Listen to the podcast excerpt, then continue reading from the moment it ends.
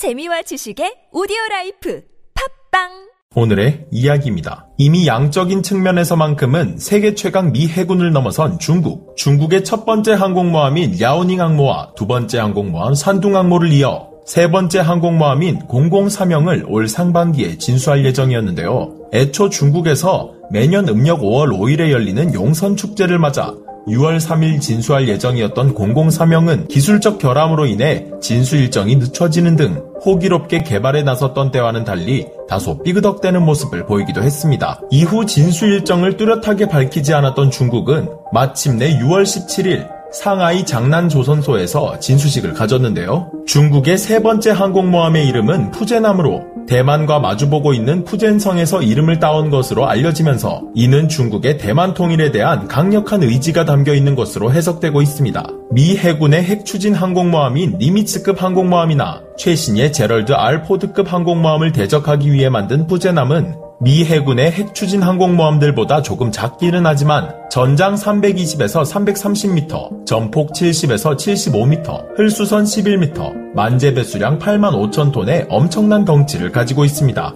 또한 제럴드 알포드급 항공모함과 같이 자체 개발한 전자식 캐터펄트를 도입해 이전의 야오닝 산둥 항모보다 훨씬 높은 소티를 달성할 수 있어 앞선 항모들과는 화력 자체를 비교할 수 없는 수준일 것으로 전망되는데요. 함재기 역시 J-15 외에 J-31 개발을 추진 중인 중국은 더 많은 무장을 한 함재기들을 짧은 간격으로 이륙시킬 수 있게 되지만 동력은 원자력이 아닌 디젤 추진 방식으로 알려졌습니다. 푸제남은 진수 후 시험 운영을 거쳐 2024년에 취역될 예정인데요. 중국 해군이 미국 해군보다 가장 떨어지는 분야는 대잠전 분야인 ASW 분야로 많은 군사 전문가들이 이를 지적하고 있는 가운데 이 기술은 기후변화에 따른 수중 환경의 변화를 예측하고 무수한 실전 경험을 바탕으로 이루어지기 때문에 중국은 단기간 내에 이를 극복해낼 수 없을 것으로 판단됩니다. 또한 영국 왕립군사문제연구원 저스틴 브롱크 박사는 현재 중국 공군의 J-16D형 전자전기는 내장형으로 탑재된 30mm 기총과 내장형 정보 정찰 장비,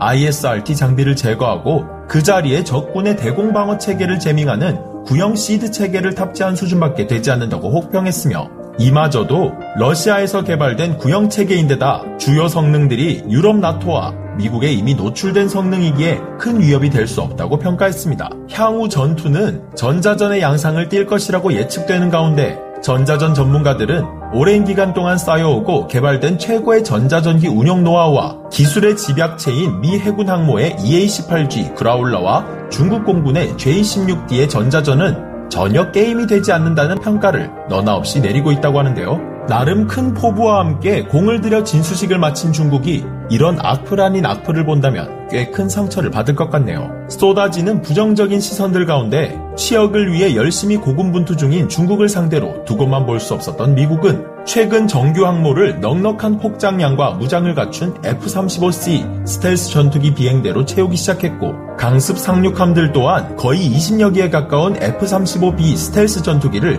꽉꽉 채워 운용하고 있다고 합니다. 이들은 스텔스 성능이 불확실한 중국 항모의 함재기들을 압도적인 스텔스 성능과 항전 장비, 전자전 장비의 능력으로 손쉽게 유린하며 FA-18EF 슈퍼호넷 함재 전투기들과 함께 중국 항모의 함재 전투기들을 일방적으로 격추할 수 있을 것으로 판단되는데요. 게다가 미군의 F-35C 전투기들은 조만간 F-35A와 함께 차세대 하이브리드 엔진을 갖춤으로써 전투 행동 반경을 크게 늘리고 내부 무장창에 AIM-120 암람 공대공 미사일을 6발까지 탑재하는 등 개량을 앞두고 있기에 옛말에 뱁새가 황새 따라가다 가랑이 찢어진다는 말이 있듯이 중국의 가랑이가 남아나지 않을 것 같습니다. 초대형 항공모함은 전 세계에서 미국만이 보유한 자산으로 패권국의 상징과 같은 존재인데 푸제남은 중국이 여기에 도전하고 있다는 야심을 드러낸 상징적 의미로 해석되는데요. 그 노력과 마인드는 매우 훌륭하나 그 뒤에 품은 암수가 뻔히 보이기에